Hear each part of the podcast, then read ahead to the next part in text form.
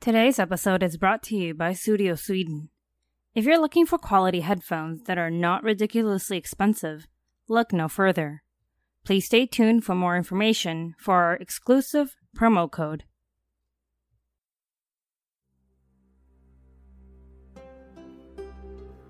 You are now tuned in to the Asian Madness Podcast, a podcast where we discuss all things true crime, mysterious, morbid, and odd from the other side of the world. I'm your host, Jessica. Please sit back, relax, and let's dive into this week's topic. Hey guys, as usual, before I begin, I want to play a promo from Murderous Minors Killer Kids with your host, Simone.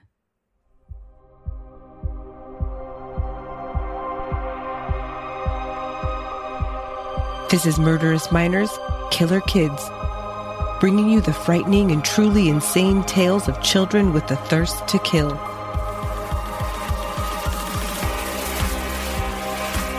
Kindergarten through 12th grade murderers. True stories thoroughly researched. Join us weekly for new tales of parents' worst nightmares on Murderous Minors, Killer Kids.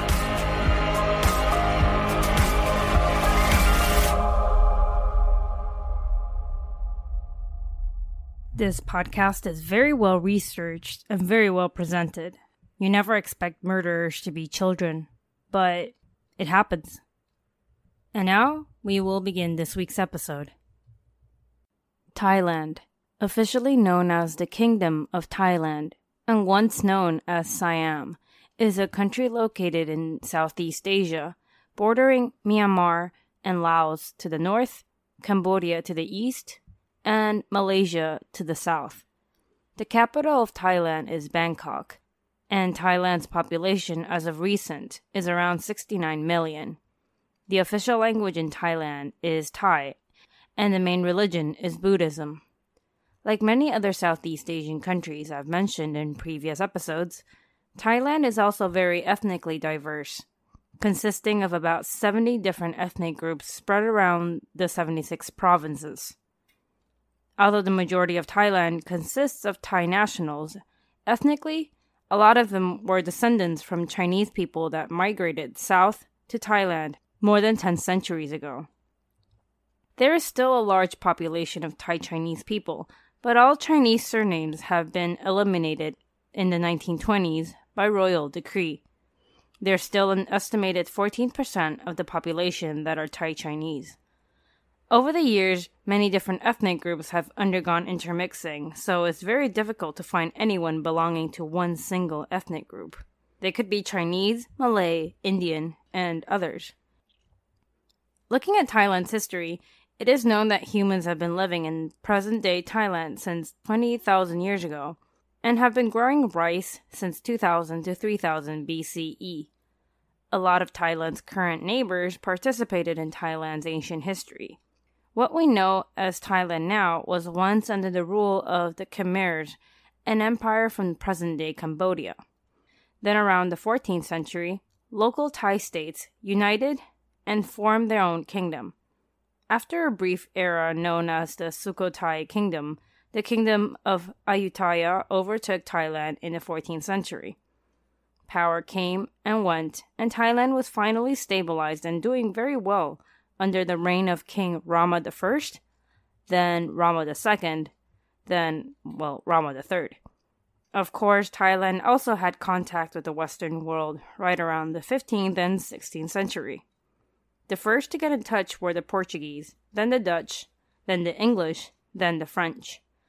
There was a time from the late 17th century where Thailand reduced contact with the Western world.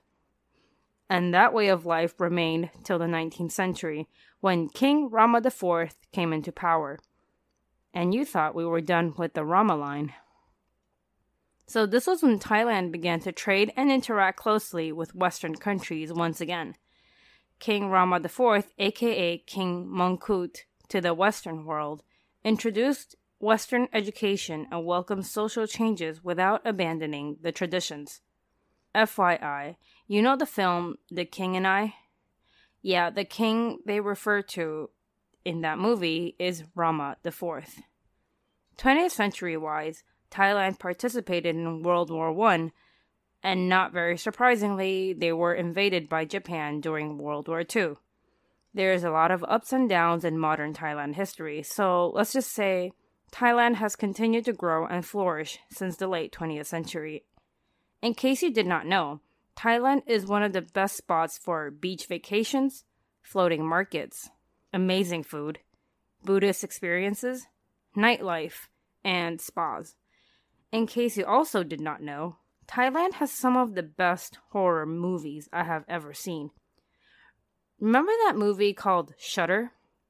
Yeah, that original movie was actually from Thailand. Please watch it. I have never been to Thailand yet, but trust me, it's on the list. One more piece of info Thailand was once known as Siam, as I've mentioned earlier, and that exonym might have come from the Sanskrit word of Sayama, which means dark or brown. I'm pretty sure many of you are probably pretty familiar with Thailand, at least the amazing aspects of it. Yes, I'm looking at you, Cambo and Adam. But today we are here to discuss murder. Aside from the fact that murder is horrible in of itself, it is also said that the series of murder gave birth to one of the boogeyman tales in Thailand. This is the case of a man named Si Quey a man who was known to kidnap, murder, and eat children. So, pretty much the real life boogeyman there. Yes, there will be some graphic details in this episode, so if this isn't something you would like to hear, please skip this episode. I won't be offended. As with every case, I like to start from the very beginning. Who was this man before he became so notorious and so feared? This future boogeyman's birth name was Huang Li Hui. He was born to a poor Chinese farming family in 1927 in a place in southern China called Shantou. Note that Si Quey was his identity in Thailand, so before that, we will refer to him by his Chinese name. Unfortunately, very little is known about his childhood, but there are some tidbits. But I have to say, take them with a grain of salt. He came from rural China, and I highly doubt people kept records of what was going on, and war was also happening around that time. It was said that he was very weak as a child, constantly sick. His mother was always trying to find ways to keep him healthy, like secret recipes and whatnot, possibly with some questionable ingredients. She managed to keep him alive, but he was very slight in size even as an adult. When he was around 18, World War II was going on and Japan was invading China big time. Huang, being male and 18 and, well, alive, he was drafted. He was fighting the Japanese in the southern Chinese island of Hainan, and it was said that it was around this time that he learned of some rather savage survival skills there are two distinct stories regarding his time in the war that could sort of explain his later obsession with humans. Story number one His commander in chief at the time was giving him and his fellow soldiers pep talks regarding the war, and they were told specifically that they are to eat the livers of their enemies so that they can absorb their strength and power. Solid advice. Story number two. While fighting the Japanese, Huang and his fellow soldiers were trapped in a piece of land and were unable to fight their way out. While most of his friends were eating roots and grass to survive, he turned to eating the flesh of the fallen soldiers. I can understand his choice, I guess.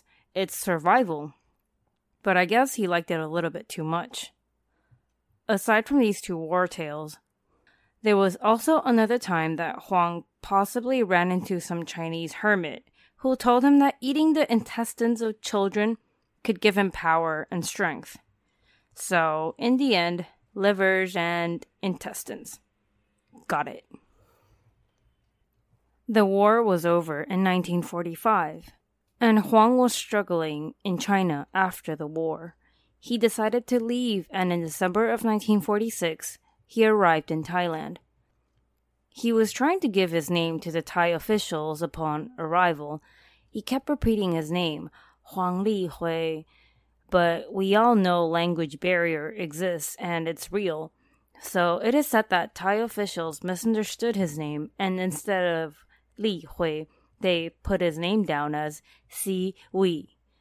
Sort of similar in sound, I guess. That's when he officially became Si Quey. He started his new life by working menial jobs in Bangkok. Then he finally found stable work as a gardener at Prachuap Khiri Khan, a western province in Thailand. I cannot say what happened during those years between arriving at Thailand to when he first began his killings. It was said that he was marginalized, maybe because he was Chinese, or maybe it was because he didn't really speak the language, or maybe he was just giving everybody weird, creepy vibes. I will not attempt to fill in the blanks, so let's just jump ahead to when he first began his murders. Okay, before he actually murdered anybody, though, he had a failed attempt. The first attack occurred on April 10th, 1954. Si Quey had spotted eight year old Bangorn Pamonsut. He very savagely bit her neck and attempted to drag her into the nearby woods. Seriously, I couldn't make this crap up. This sounds like some Animal Planet shit, the cheetah attacking its prey or something. The girl fought hard against her attacker and managed to escape. He failed this time, but he was determined to succeed. Si Quey struck again only a month later on May 19th. He found Nid Saipu, an 11 year old, at a nighttime wedding fair. He either lured her into the woods or again did some savage animalistic thing to her because the young girl was discovered the next day along the railroad tracks. She had been stabbed in the throat and she was missing her heart and either a liver or a kidney. Brutal, disgusting, and very sad. His murders continued with a bit more time in between each killing, though. In November of 1954, he murdered his second victim, a six year old named Moichu Sehua. This child was found with her gullet missing, and in case you did not know, the gullet is the esophagus. Yeah, I had to look that up. The third victim was a seven year old named Kim Hyang Se Lee on June 22nd of the following year. Four months later, in October, he murdered 10 year old Negan Se Lee. Then the murders just stopped. Police had been looking into this case, and people were definitely worried about what was going on. But clearly, nobody had leads, and Si Quey was still off doing his thing. Everyone sort of sighed a sigh of relief because, well, no more mutilated children were turning up. But that relief only lasted a little bit more than a year, as in February of 1957, the youngest victim yet, five year old Siu Chu Selim, was discovered, murdered, and mutilated, just like the previous children. Okay, before I continue talking about this boogeyman, let me tell you more about Sudio Sweden. If you're a fan of music and podcasts, then obviously your choice of headphones and earbuds matter. I am always listening to podcasts, even when I'm working out in the gym. Yes, believe it or not, I actually do go to the gym. If you happen to lead a relatively active lifestyle, then Sudio Sweden's Tre is perfect for you. These earbuds are made with sweat-proof material, which is obviously very important because, well, we all sweat when we work out, and the last thing you want is for them to stop working because of your yucky sweat. It also comes with those wingtips that help keep the earbuds in your ear as you're moving around. The Tre has a battery life of at least 9 hours and it provides enough sound transparency so that when you're listening to whatever you're listening to, you can also know exactly what is happening around you. I've gotten rid of a couple workout earbuds because they just don't fit right or they died on me. It gets frustrating. Right now, though, you can get a pair of these from Sudio Sweden with free worldwide shipping and a 15% off your purchase. Just enter the promo code Asian Madness at checkout. Not only do these make great additions to your life, they also make great gifts. So go ahead and order some for your family and friends because we know how important podcasts and music can be. Remember to try and stay active though, because I need you all to be healthy and alive. Now, back to the show. It was January 1958 in Nong Pra, a sub-district in Muang Rayong district. Nawa Bunyakang was getting his family ready for dinner, but they still needed a few more vegetables. He asked his eight-year-old son, Sambun, to go to the nearby local market to get some vegetables from the Chinese vendor. Sambun eagerly agreed and was on his way.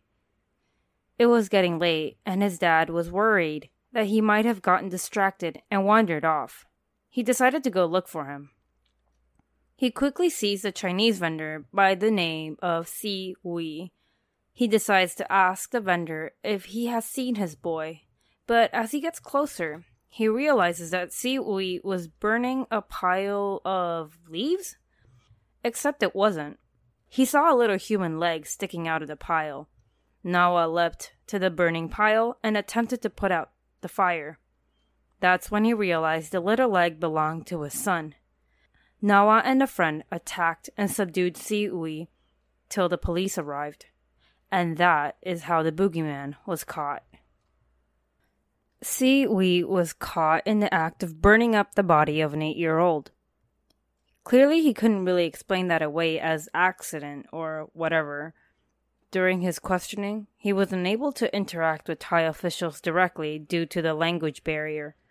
They did get an interpreter for Si but I can't help but wonder how accurate this kind of interrogation and confession is. According to reports, he confessed voluntarily and did not shy away from the details. He gave his reasonings for eating human organs, saying that they revitalized his body, helped him feel better, and Human intestines also happened to be very tasty. Remember the two stories I mentioned earlier about his time at war? Well, if those things indeed did happen, then it's probably his introduction to eating human guts. When asked why he ate children, his reasoning was very simple because they were easy prey. Adults might fight back, and he was not exactly the strongest man on earth, so he would probably lose the fight. Although there were rumors that some of the children's bodies were sexually abused, Si Quey denied sexually abusing any of the children. His trial took place on March 25, 1958, and it only lasted nine days. He was not found to be mentally ill. He provided all the details of his crimes all over again and pleaded guilty.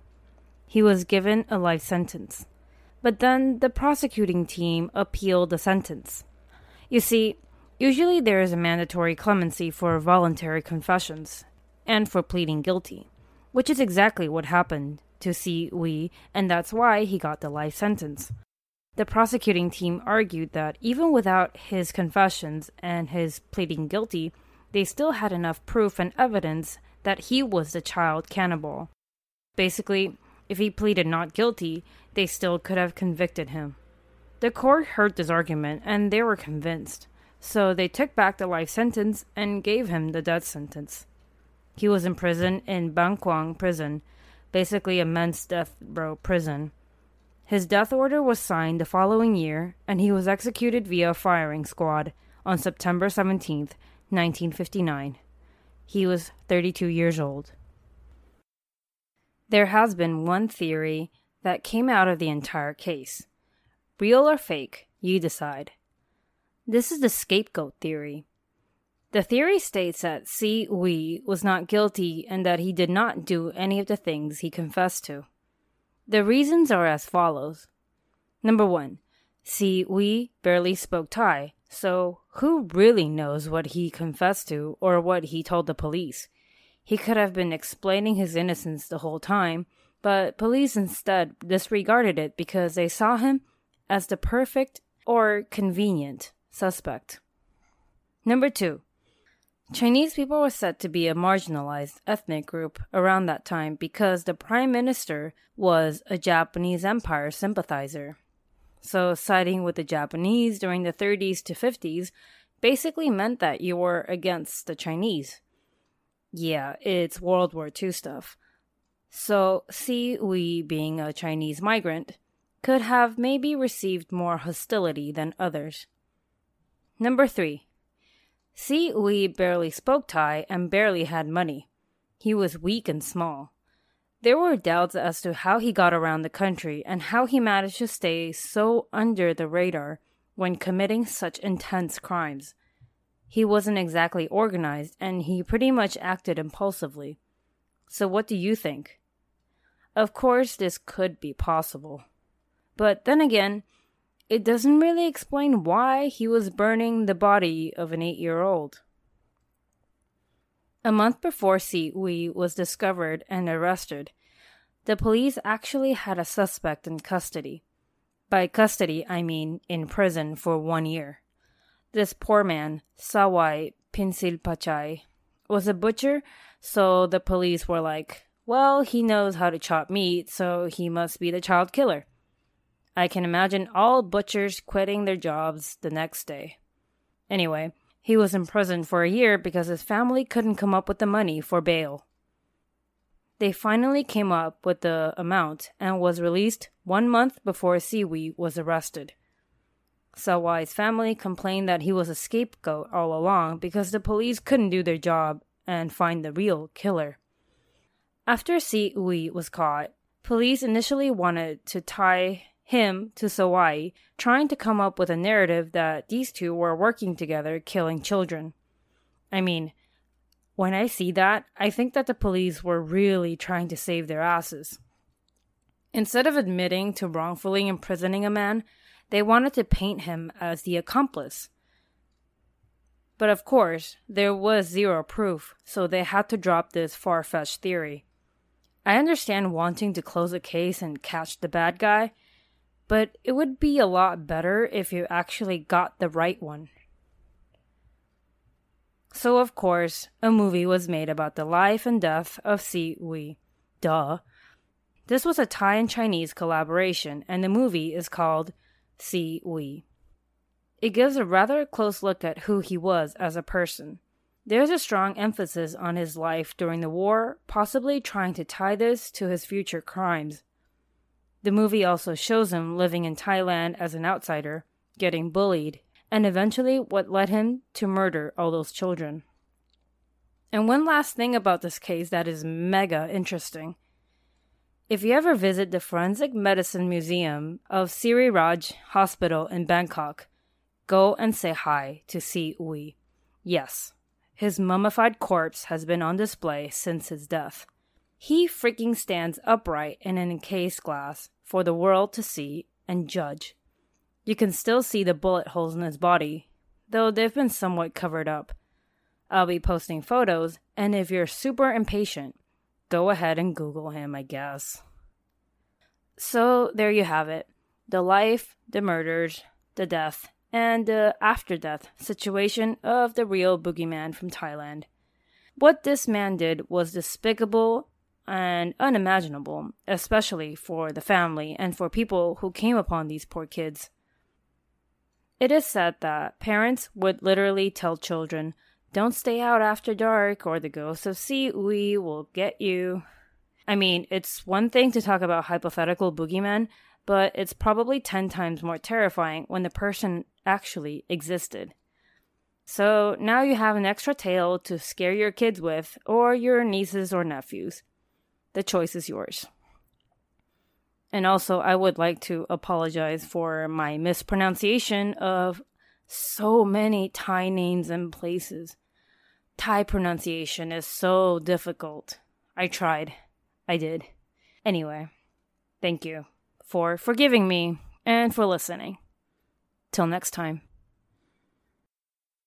Before I leave, I would like to thank Kyla and Adam for upgrading their Patreon pledges.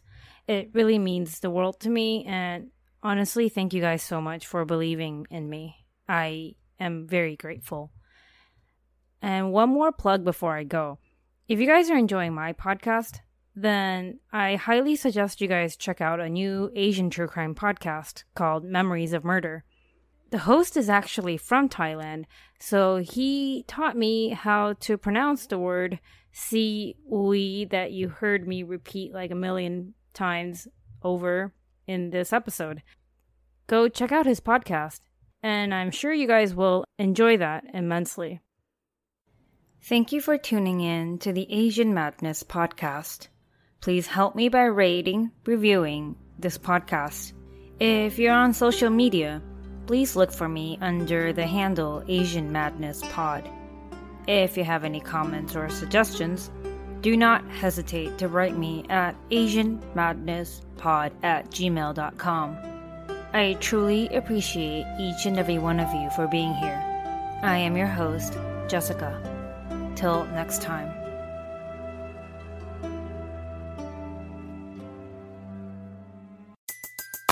Everybody in your crew identifies as either Big Mac Burger, McNuggets, or McCrispy Sandwich, but you're the filet o fish Sandwich all day.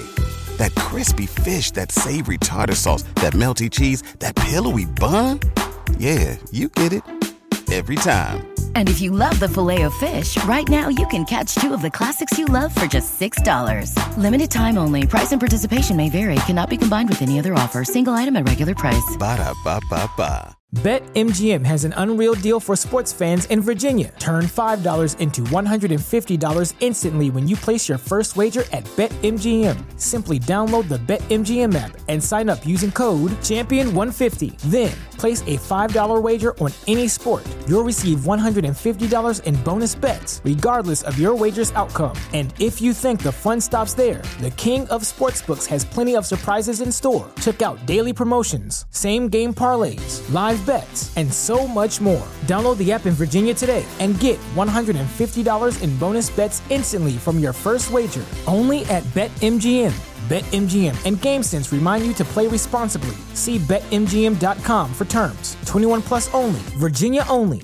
New customer offer. Subject to eligibility requirements. Rewards are non withdrawable bonus bets that expire in seven days. Please gamble responsibly. Gambling problem? Call 1 800 Gambler. Promotional offer not available in Washington, D.C.